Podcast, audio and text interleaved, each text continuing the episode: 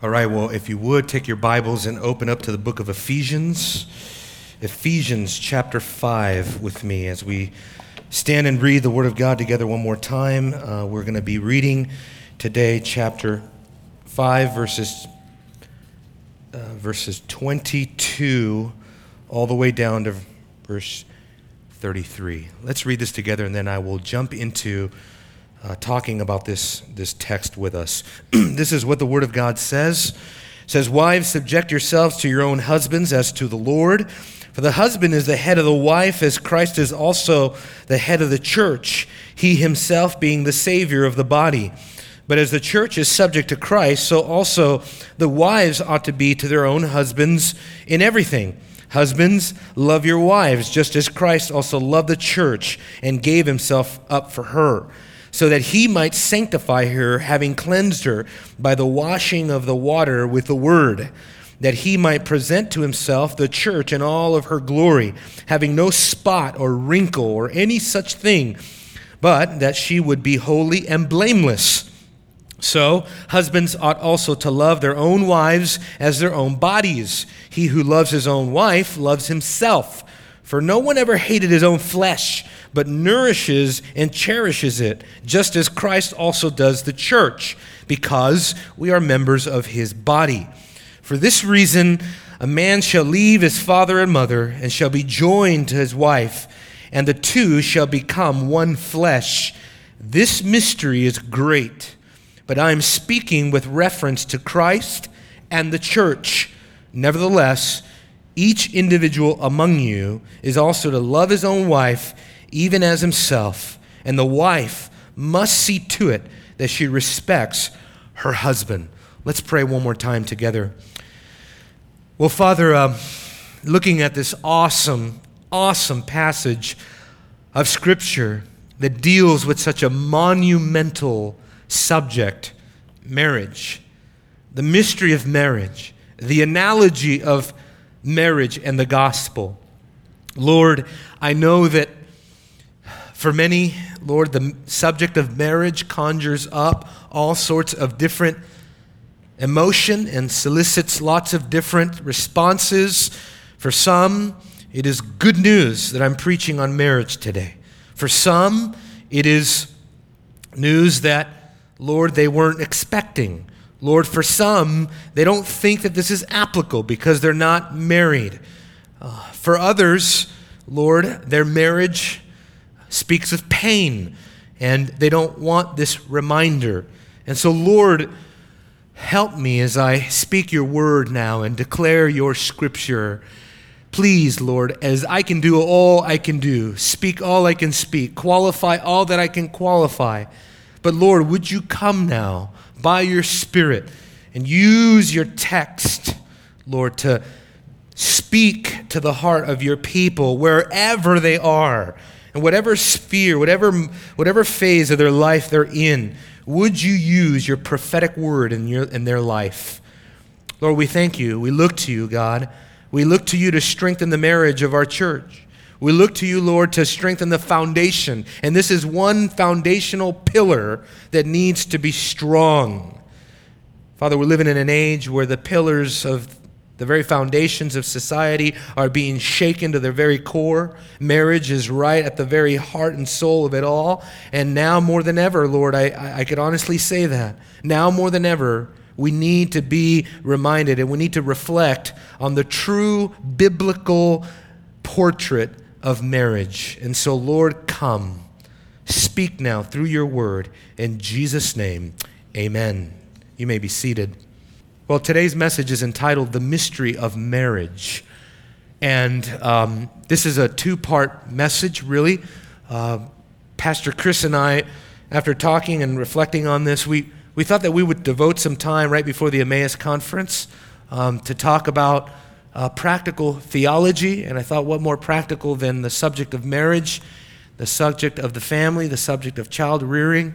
And so next week, Pastor Chris is going to come and talk to us about the family. And so today, my task is to talk to us about marriage and marriage issues. And um, I tell you what, I know that the, the, the, the very words of my prayer, I meant the bottom of my heart, I know that there are many in this church right now that are probably thinking, wow, this is not really even applicable to me. I'm not married. What does this have to do with me? I'm not in that place and time. I remember thinking like that before I got married. But really, this has everything to do with you because you're in the church. You're part of the church. And what marriages do and what, how marriages are and the health of the marriage in a church affects you directly as a member of the church and as part of the body of Christ. And secondly, you're part of this society. You're part of this world. You're part of this culture. And so you play an integral part in what's going on in the world all around us. And you need to be abreast of what's happening with the issue of marriage in, in general and the assault on marriage in particular. And so I thought it would be a good reminder, refresher. It would be uh, easy for me to stir us up today by way of reminder to talk about this great mystery of marriage. And um, when I talk about the mystery of marriage, I'm taking that right out of verse 32. This is a great mystery, or this mystery is great, he says. And I'm speaking with reference to Christ and the church. You know, maybe the word mystery for some entails that marriage is kind of a mysterious thing. Can't wrap your hands around, can't wrap your mind around it. Uh, even today, you're probably thinking, I can't wrap my mind around my marriage. And a lot of people are at a place where marriages, marriages represent, uh, or their marriage represents a very perplexing thing. And uh, I hope that this this text, this classic text of Scripture, will serve to sort of reorient us, to give us a biblical vision of what marriage is. But also, let me say this again that I very much adamant today of strengthening the whole concept and the whole theology of marriage. Because marriage is being assaulted today.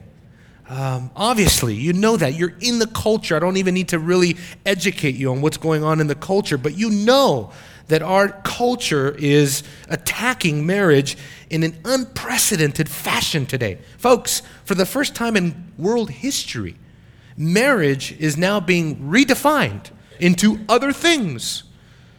You have presently, just to give you an example of this, presently, you have now more people in the United States of America, more people live in the states where same sex marriage is legal than those that don't.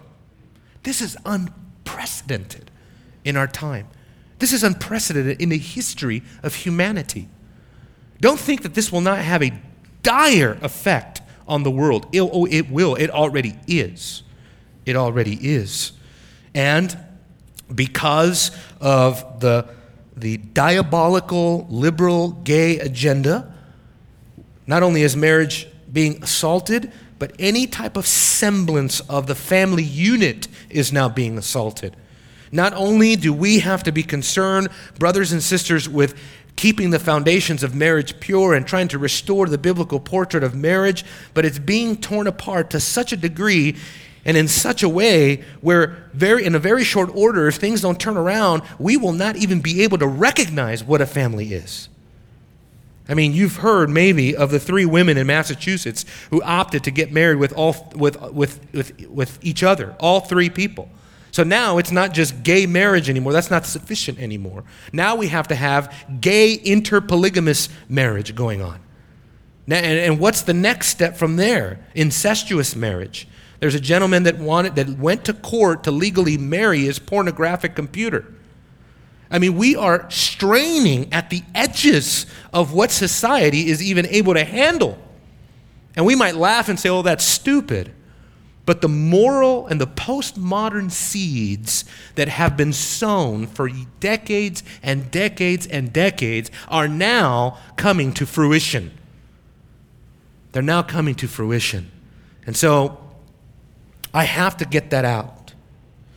And the church, coming away from culture now, but just the church, with the recent book that's been written by a gentleman by the name of Matthew Vines. I know that many of you, if you follow people's blogs and if you stay abreast on what's going on, Matthew Vines is a young gay man who wrote a book entitled God and the Gay Christian, where he makes the case for gay evangelical Christianity. And what he does is obviously he, he twists and distorts scripture, as Peter says, 2 Peter chapter 3, verse 16, to his own destruction. But what that does is it moves the border, it moves the envelope, it pushes the envelope, it, it moves the issue that much further into mainstream acceptance. And, and believe you me, all it takes is for one book like this by one so called evangelical to begin to influence people literally by the thousands. We know, we see the progression, we see how this goes, so that in my estimation, the next thing that's going to happen is major capitulation on behalf of major evangelical churches, or at least they call themselves evangelical, probably beginning with the seeker sensitive church, many emergent type models, many Pentecostal churches that are open to all sorts of weird and wacky liberal, feminist, egalitarian hermeneutics, to then begin to capitulate to the gay hermeneutic. And in doing so, we will see apostasy on a level that we have never seen before. I mean, just recently, Jars of Clay, Amy Grant, Jennifer Knapp, among many others, coming out either in support of gay marriage or as gay. These are people whose music you probably have in your iPod. I do. I was so disappointed in Jars of Clay. And you know me uh, now for um, quite some time, and you know that I am dedicated to the expositional, verse by verse exegesis of the Word of God. And that I don't typically get up here and jump up and down on a pet peeve. But I'm angry today at what's going on in the church as well as in the culture. And so I think it's important for us to return or to bring back a strong, positive presentation of what marriage is. And so, my meaning here, my aim here today is twofold. Not only is it to strengthen our marriages practically in this church, um, but also to give us a newfound strength and foundation for the theology of marriage itself. And I tell you what, for our church, let me return to that for a moment. For our church, there's nothing more important than having strong marriages in the church. Typically, for a small church like ours, this is a small church. We're just getting started. We've only been in existence for a couple of years. And when people come into this church, I am very concerned to say, what will they see? What will they find? When they go into the homes of our people? What type of home are they coming into? What type of atmosphere? What sort of order or disorder or function or dysfunction will they find? What sorts of spiritual disciplines or spiritual laziness are they going to find in our homes, in our marriages, in our families? It has everything to do with the health of our church. And so I call us to a high standard today. And we turn to Ephesians. It is because of a passage like Ephesians 5 that gay marriage will forever remain an abomination. It is not just because it makes sense. And so I am almost I am almost at the point where I'm saying I don't care about the logic of gay marriage or heterosexual, heterosexual marriage. I care about the revelational foundation of marriage. I care about the fact that marriage is a revelatory issue. It is, we know that marriage is between one man and one woman in a covenant of marriage for one reason, and it's not because it's logical or because society runs better that way, or it's because it's more healthy for a child to grow up in that fashion. All of those things are true. But because God, in His Word, has revealed to us that marriage is biblical heterosexual marriage. That's the only reason.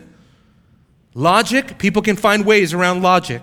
Science, people come up with different scientific arguments, right? Societal, philosophical, psychological, medical arguments can all be bent. They can all be adapted, but not Scripture. Scripture, Jesus said, cannot be broken. You may break your soul, but you can't break Scripture. And so our logic for marriage has to be grounded in the Word of God. It's only because Jesus has a bride, not a husband, that gay marriage is an abomination in the eyes of God.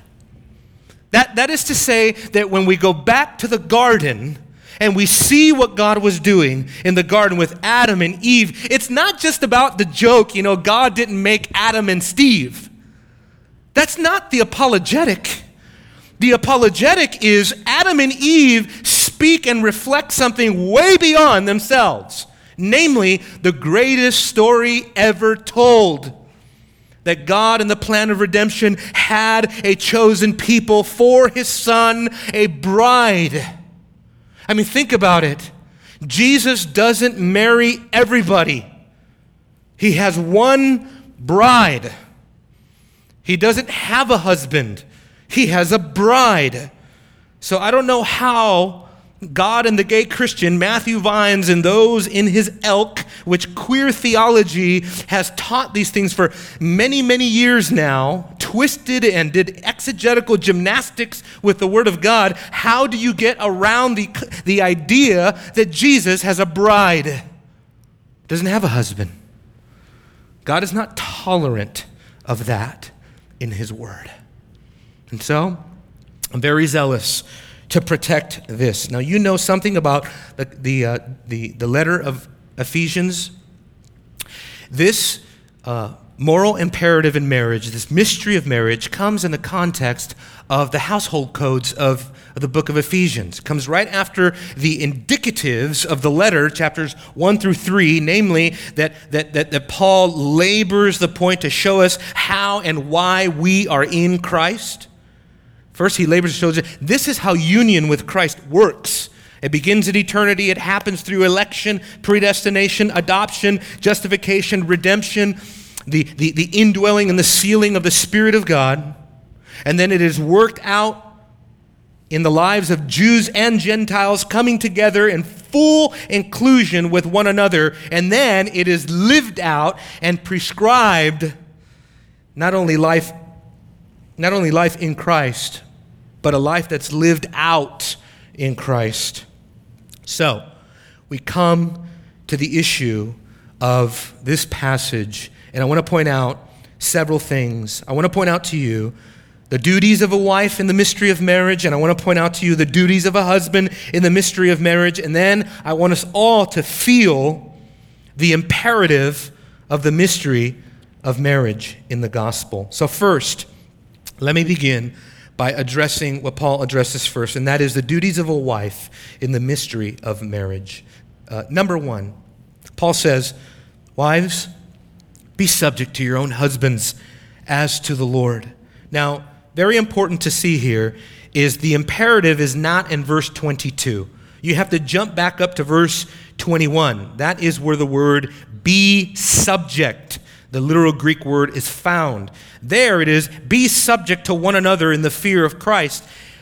Subsisting under that participle and connected to it is now this sort of this imperative force in the phrase uh, to your own husbands. And so wives are attached to that imperative in verse 21 to be subject. So he moves away from the language of one another and he moves to the sphere of marriage exclusively. Wife, the wife's key to a successful marriage, according to Paul, is submission. This is what I love about the Word of God. You know, there's lots of manuals written on marriage, how to have a better marriage. Every popular pastor has to write a marriage book, and there's probably 5,000 books written on how to have a successful marriage. And um, you know what I would do for you? Instead of putting maybe a book in your hand about marriage, I'd put a commentary in your hand. I say, here's a commentary on Ephesians. Go study and exegete and exposit Ephesians chapter 5, verses 22 to 20, 33, and then come back to me and see if you still got questions about marriage. Go do your own exegesis, your own Bible study, right? Get through this text and then tell me what are your questions after you get through this text. Because the beauty of it is that Paul makes it so simple, doesn't he? And I know that we can be disillusioned a bit to say, oh, if it was only really that simple. But it really is. That's the good news. The good news for the Christian marriage is that we don't need medicine. We don't need psychology. We don't need therapy. We need Scripture. We need the Spirit of God. We need the truth of the Word of God. That's what we need in order to have a successful marriage. Now, the first thing you should note there is the word submission. It goes without saying that in our culture, the word submission is a cuss word. It's a cuss word. What do you mean you submit to your husband? Aren't you your own person? what do you mean your husband is, the, is your head, your leader? Well, folks, aside from the world, the world has nothing to do with instructing your soul on the issue of marriage, especially if they deviate from Scripture. But Besides the point, even though submission is but a byword in our culture, it is a beautiful posture that is rooted in Christ likeness. What we are going to say about submission, whatever negative things we might say about the word submission, we had better be ready to attach those descriptions to Jesus Christ.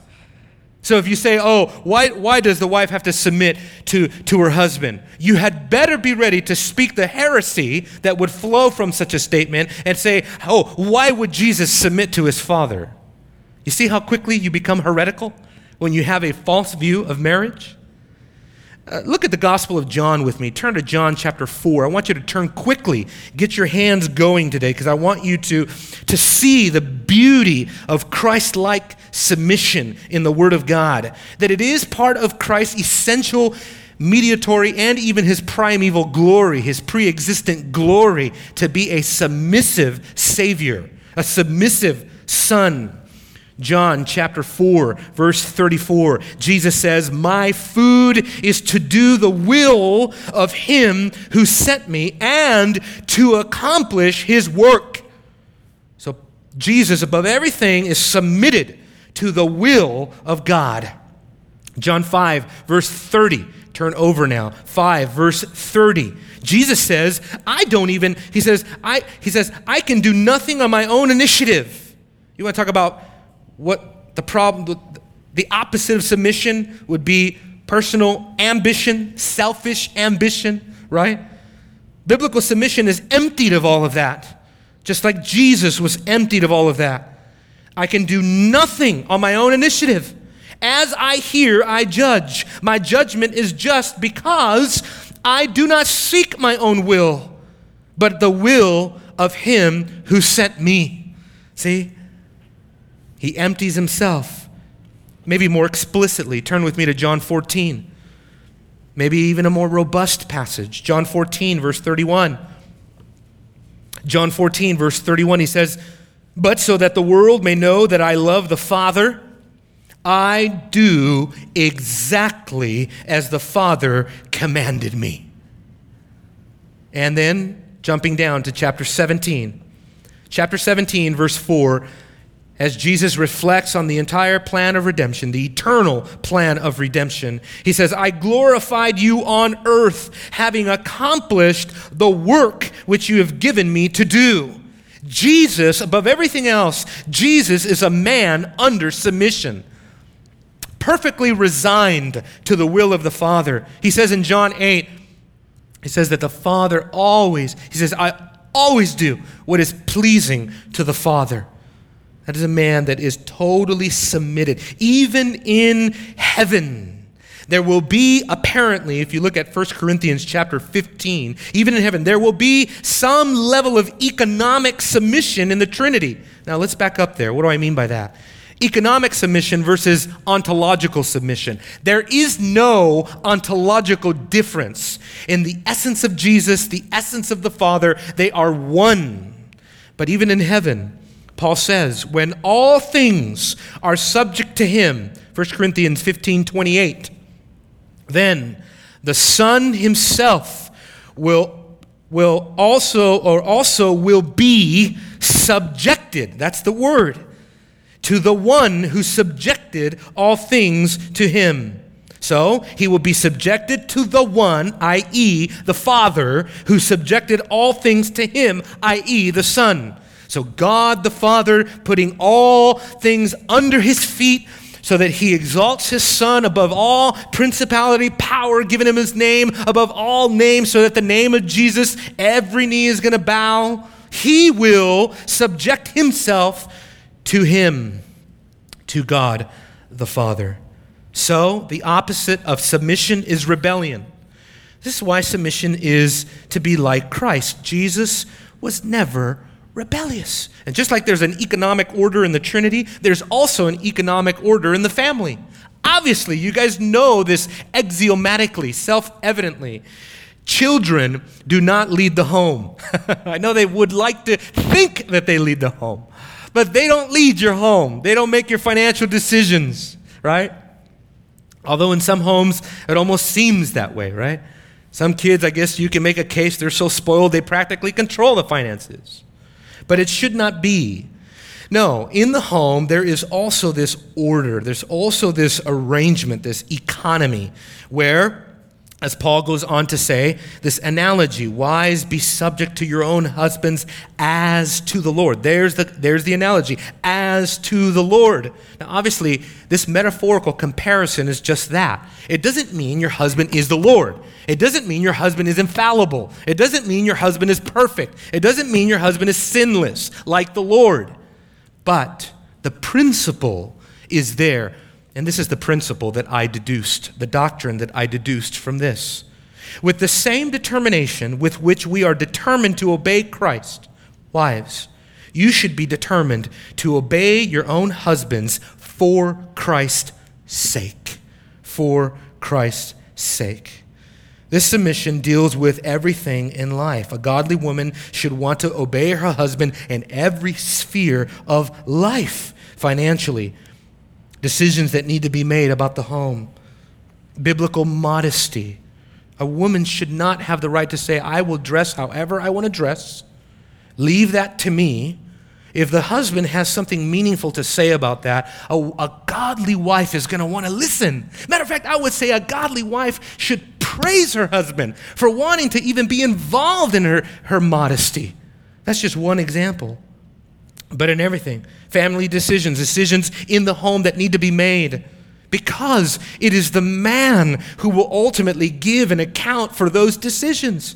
It is the man who will have to give an account for the overall stewardship of the home, not the woman. It will not be on Judgment Day that God will go up to the wives of the families in the church and say, Why did you lead your home that way? no, no, no. The, the husband gives the account for the home. And it, we'll get there. I'm tempted to rail on the guys right now, but I'll get there. But let's finish this up. Listen to the logic of this, verse 23. The lo- Paul's logic of this. For the husband is the head of the wife, as Christ is also the head of the church, he himself being the Savior of the body. But as the church is subject to Christ, so also the wives ought to be to their husbands in everything. So, if there appears to be a slight brevity, if you look at this passage of Scripture, you got verses 22 to verse 24. That's it. And then we're going to go from verse 25 all the way down to verse, well, to verse 31 and dealing with the husband. It's like, wow, that's pretty brief. Because in reality, ladies, it's quite simple. And your husband will attest to this. You can be anything.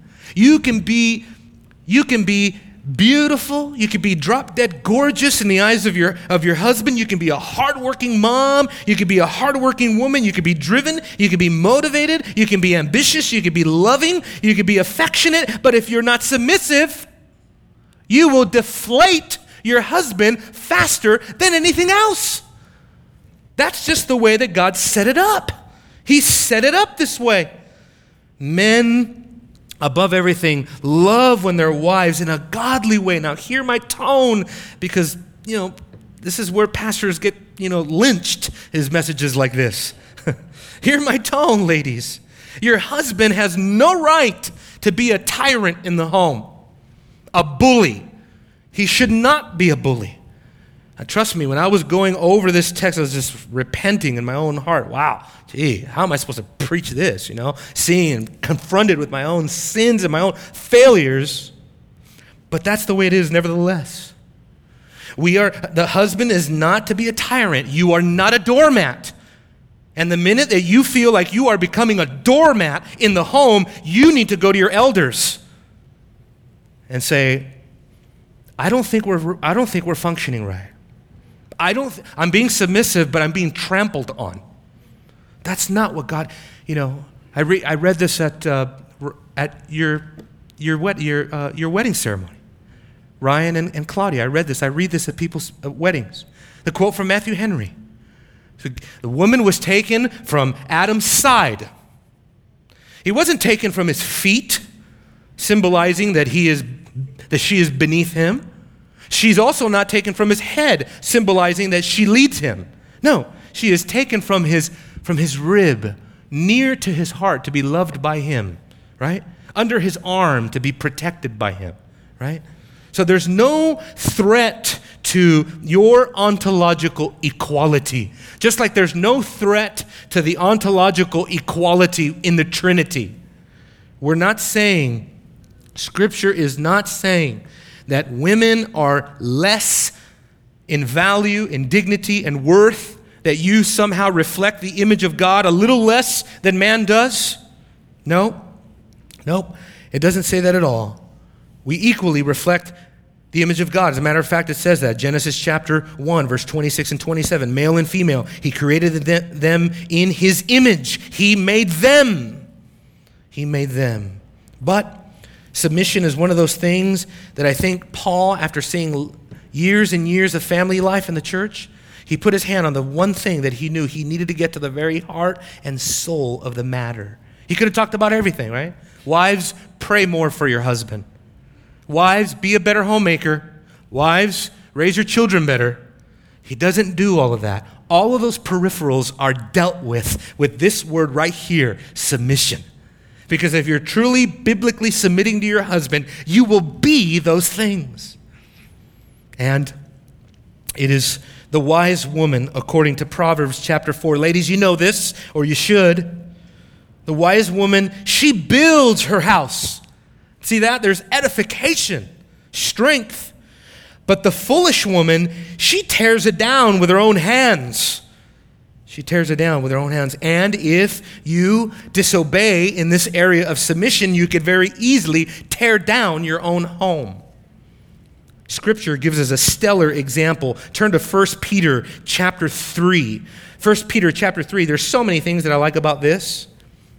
I could spend the whole time just looking at this. 1 Peter chapter 3 verse 5. The example of Sarah.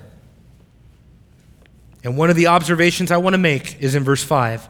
For in this way, talking about how to submit to your husband, how to be a godly, modest woman, in this way, in former times, the godly women also who hoped in God used to adorn themselves, being submissive to their own husbands. Now, stop there. Ladies, I want you to reflect of former times, namely, have heroes in the faith. Have examples that you could go to. Pick up the book by Sarah Edwards on marriage to a difficult man and what it was like to, mar- to be married to Jonathan Edwards, who used to study 14 hours or whatever a day, and, and who, who uh, Sarah Edwards was a she's just a she's just an insane person. I mean, her her her holiness, her piety is just incredible. They used to have a home right near uh, uh, uh, um, uh, the, the, Indians, where they were missionaries there in, in um, uh, oh, I forgot where it is now, Stockard, I think it is. And, and there, she would open up her home to soldiers and to, and to people that would, that would need housing. It was like a little hotel. It was like a little, at times, it was like a little hospital. She would take people in and be hospitable and serve them and heal their wounds on top of taking care of 11 children. So I, am not saying, hey, unless you're Sarah Edwards tomorrow, you're all failures. I'm not saying that. We're all failures compared to her in many ways. I'm just saying, have heroes. Have those women that you read, that you study, that you look back to. Read some of the Puritan women of old, what you can learn from Susanna Spurgeon. Pick up a book by Susanna Spurgeon. Read her piety. Study her prayer life. Read her about her example and read biographies on these ladies and what they were like. I tell you, you would be so encouraged, and I promise you that you're going to grow tremendously if you apply yourself to that, even if you're not married. You don't have to be married to grow from the example, the examples of godly women in times gone by. Doesn't matter if you're single, if you're married, especially, but even if you're single, you can benefit so much from reading the biographies of former times. Verse 6 Sarah obeyed Abram, Abraham, calling him Lord. And you have become her children if you do what is right without being frightened by any fear. Now, quickly, what does that mean, frightened by any fear? In the context is the fact that women were afraid of being persecuted by their husbands. If they had unbelieving husbands, they could fear persecution from them, maybe even death, maybe even being beat. And he's saying, Look, you don't have to be afraid of anything if you do what is right. That's not to say that you should ever stay in an abusive situation. You should not. My policy, maybe you won't like this, but my policy is this. If your husband ever hits you, your next move is not to call the pastor. Your next move is to call 911. Maybe he needs to learn a little lesson what it means to spend a night in jail, okay? I mean, look, guys, there is zero, zero excuse for lifting your hand towards your wife, for hitting a woman. Zero. And if she doesn't call the cops on you, it is pure grace on your soul. But that's what you deserve. No, so ladies, hear clearly from my lips today I never would ever endorse that you stay in an abusive situation. Paul has a lot to say about that, I think, in 1 Corinthians chapter 7. But here, Sarah's example of submission is just stellar. She called him Lord. Now, she didn't mean to call him God. By calling him Lord, she was speaking to him in the most reverent fashion, of, uh, the most reverent way imaginable. It would be something like, Sir. Listen, to you, it may be so foreign, submissively speaking, that you would ever address your husband as sir. But I could tell you something. When Jonathan Edwards walked into his family room, all of his 11 children stood up in attention that the father had walked into the room. We are totally, totally detached, I believe, from the Puritan times, and I don't mean this in a legalistic fashion. I just want to open our eyes a little bit to what maybe our culture has done to us. And I am not at all advocating patriarchy. I, I personally believe the family integrated movement is a, is a blight on the evangelical church. I don't support it at all. As a matter of fact, I think it's unbiblical. It's unbiblical. And I know I'll take a lot of heat for that, whatever. People want to call me, that's fine. I think that the family integrated movement has erred. They have gone so far as to make the family the centerpiece of the church. The family is not the centerpiece of the church. Jesus Christ is the centerpiece of the church. I've heard of, I've heard of churches where you take communion in families. So, Santos would take communion by themselves, the the, the, you know, the Rosaleses, they take communion on themselves. The Matthews, they take their own communion together. And in my opinion, it obliterates the whole purpose for communion. Communion is saying that the person in front of you who is in Christ is more your mother, your brother, your sister, your family member than your own blood relative. That's the beauty of the gospel. And I think when we go into excesses, even in the guise of family, which is really what it becomes is an imbalance, a romanticism of the family that Scripture doesn't teach. Then we become imbalanced. Then can we, dist- we can distort the gospel.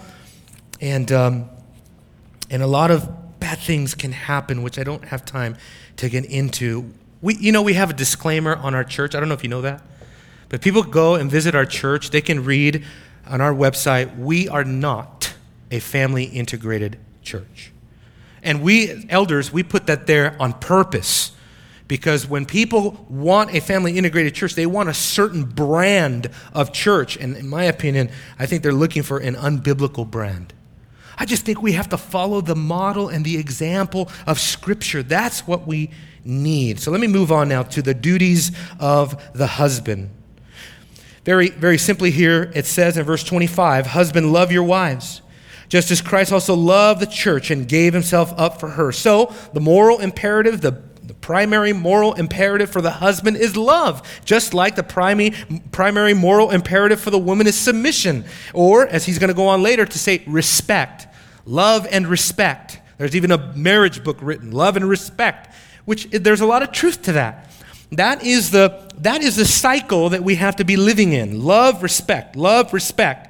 You get out of that cycle, and all of a sudden you find yourself living sideways, and it doesn't work.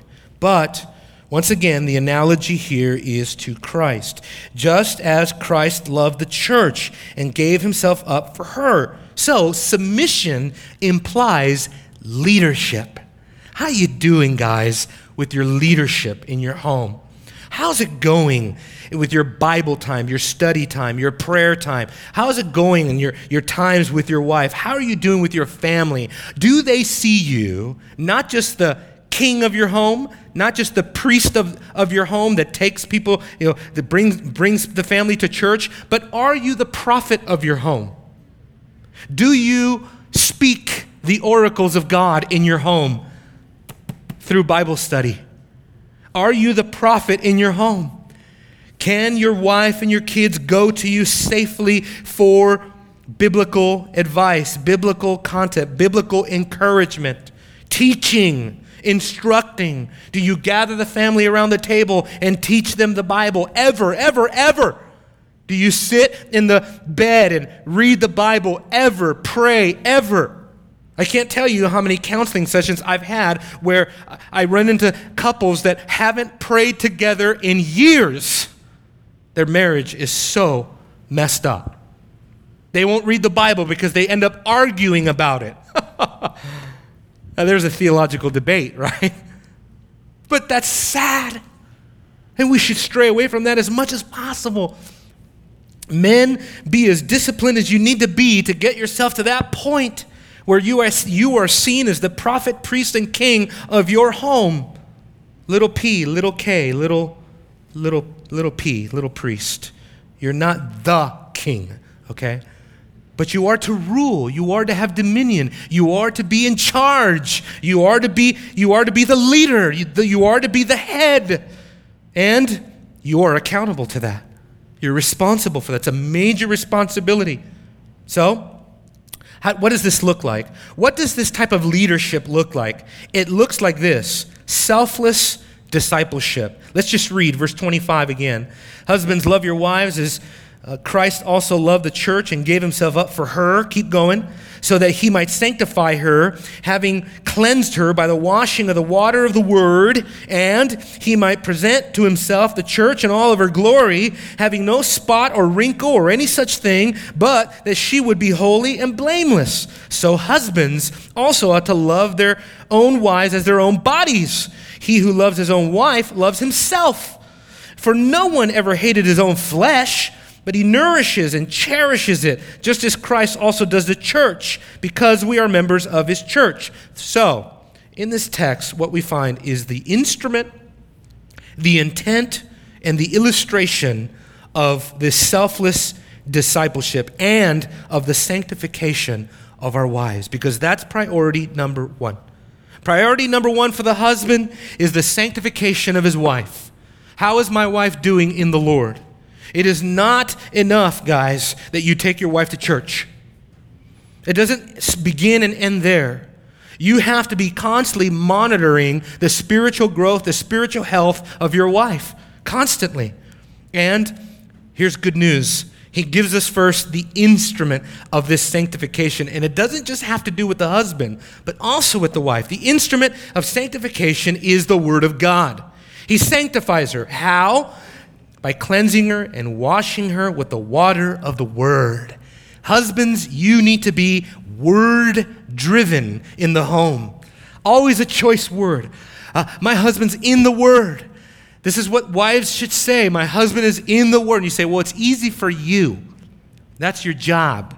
You got to you got to study, you need to be doing sermons, you need to do all of that. But let me tell you something, a challenge. My wife will testify to this. It's not easy for me. Yes, I've got sermons to write. I'm writing things. I'm writing blogs. I'm studying eh, commentaries. I'm studying my Greek. I'm exegeting the Bible. But that doesn't always translate into Bible study time with my wife. So I have to be intentional about this, just like you do. But the point is this it's twofold. Number one, this presupposes the husband is in the Word. Are you in the Word? And it presupposes the wife actually benefits from the Word. When your husband says, Let's do a Bible study, does that bore you? Does that trouble you? Is that more of a burden than a blessing? Oh, that means we have to get the kids together, and I don't know, we, we have time for that, have to make dinner.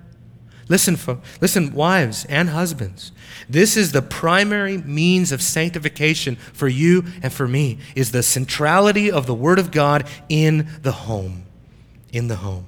That's what's going to sanctify you is God's word. So it means husbands, you have to be in the word, you got to be able to teach the word. At some fundamental level, every husband in our church should be able to interact theologically with the Bible at some fundamental level. It doesn't mean you need to be a Greek scholar. It doesn't mean you need to be up in all the doctrinal, you know, controversies and you need to be reading all the technical commentaries, but it does mean that you at some basic level need to be able to explain the Bible. If that means you got to buy a couple study Bibles, if that means you need to get a couple of uh, comprehensive commentaries, whatever that means, brothers, it means you need to be able to handle the Word of God. If you would, you're a little pastor in the home.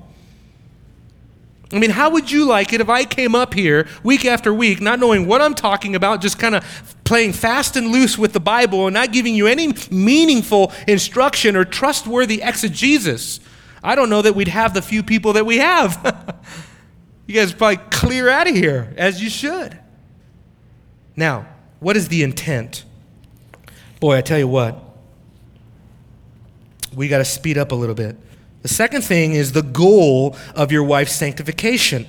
It is eschatological. Look at verse 27 that he might present to himself the church in all of her glory, having no spot, wrinkle, or any such thing, that she may be holy and blameless. This is all language of personal eschatology. Listen, folks, just as Jesus sanctifies the church through his word for the purpose of glorifying her, you too need to be concerned with your wife's eternity.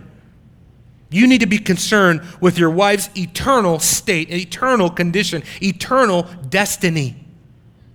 You need to be concerned about your wife drifting from the faith.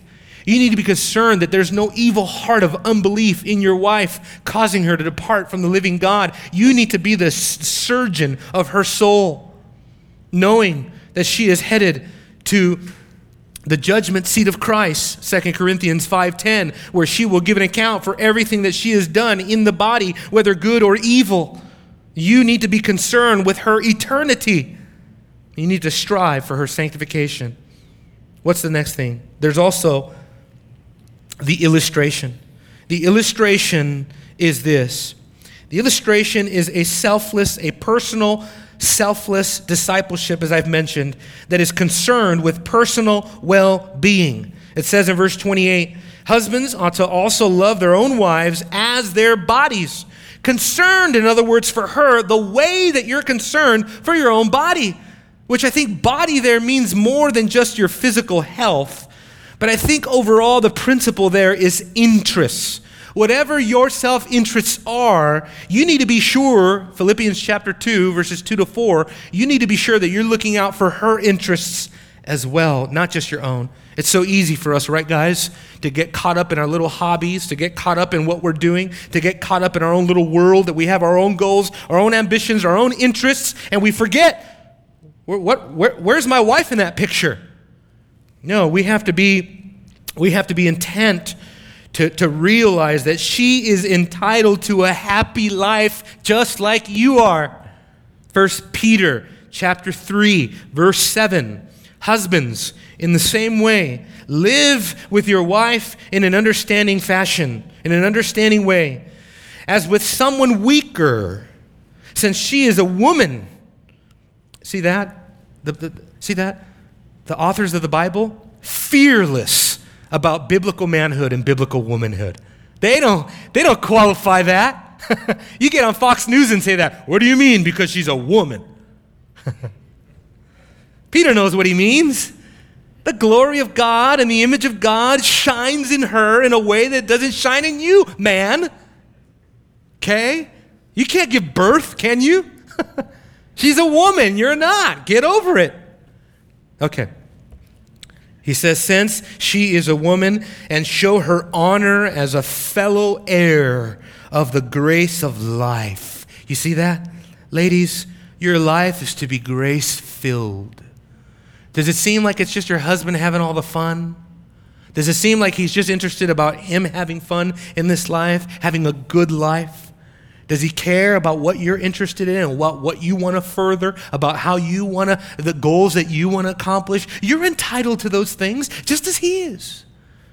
And a good, balanced husband is going to be cognizant of that. Now, lastly, lastly, the mystery or the, the gospel centered imperative of marriage. We've arrived at the final passage here in verse 31. He says, For this reason, a man shall leave his father and mother, shall be joined to his wife, and the two shall become one flesh. This mystery is great. So that looks back to what he just said and forward to what he's about to say. if I'm speaking with reference to Christ and the church, nevertheless, each individual among you also is to love his own wife even as himself.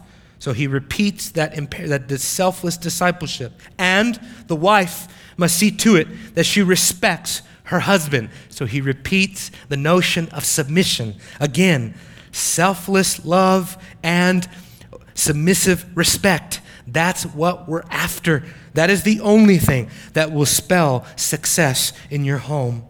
And to the degree that you conform to God's recipe for success, to that degree you will succeed.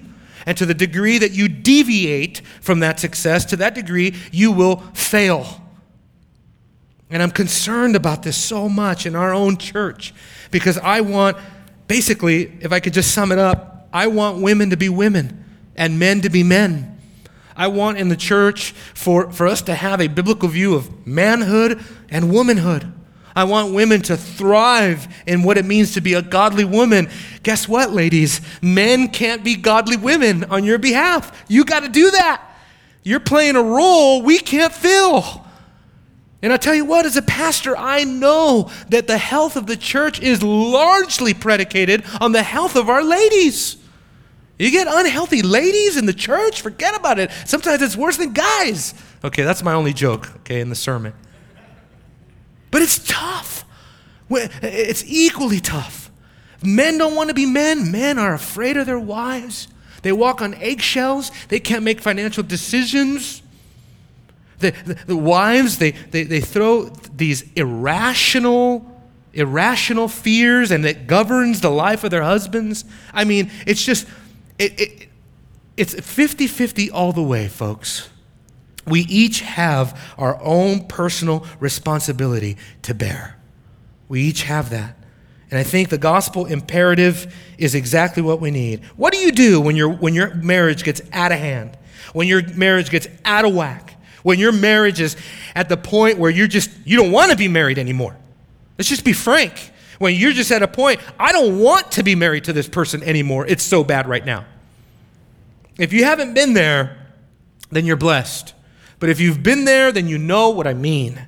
You know that marriage can get so problematic, so perplexing, so dysfunctional, so downright hard that you don't know how to find your way back to success, how to get it back into its proper orbit. And you know what you need? The gospel. That's what you need. You need the gospel. Only the gospel is going to teach you about sacrifice. Only the gospel is going to teach you about forgiveness and love and righteousness and peace and unity and grace. Only the gospel is going to be able to repair your marriage. And marriages that are grounded in the gospel are going to emanate gospel virtues. So, these are some of the keys to the success of a covenant of marriage, a marriage that will honor God and glorify God. I know that there's a lot of specifics that I can sit up here that you want me to talk about, that you want me to answer. And all I can tell you is go to the gospel.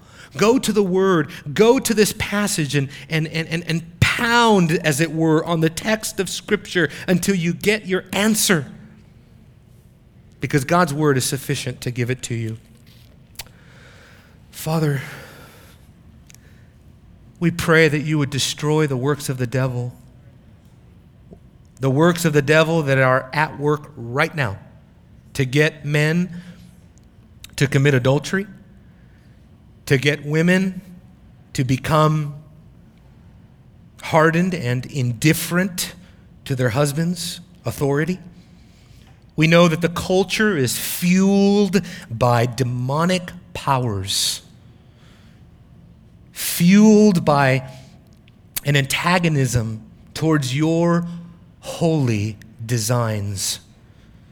And Lord, we know that you've called us to be the church, to be separate, to be distinct, to be opposite, to go against the grain of the culture, not to go in the flow of the feminism of our age, not to go in the flow of the emasculinity of our age, where men are no longer men and women are no longer women.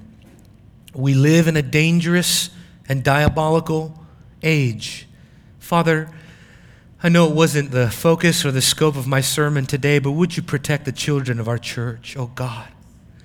By protecting our marriages and our homes, would you protect the little ones? Would you protect the young people in our church from the, the terrible, terrible examples that are going to be set in front of them? The terrible examples that are being set in front of, of children, Lord, everywhere, in public schools, on television, in the media in entertainment, everywhere, even on cartoons and toys and everywhere. There's just a distortion of your good and holy design. Would you help the, the parents in our church? Would you help them to protect their children by being that godly example of what you've called them to be? For Christ's sake, Lord, we pray these things. Amen.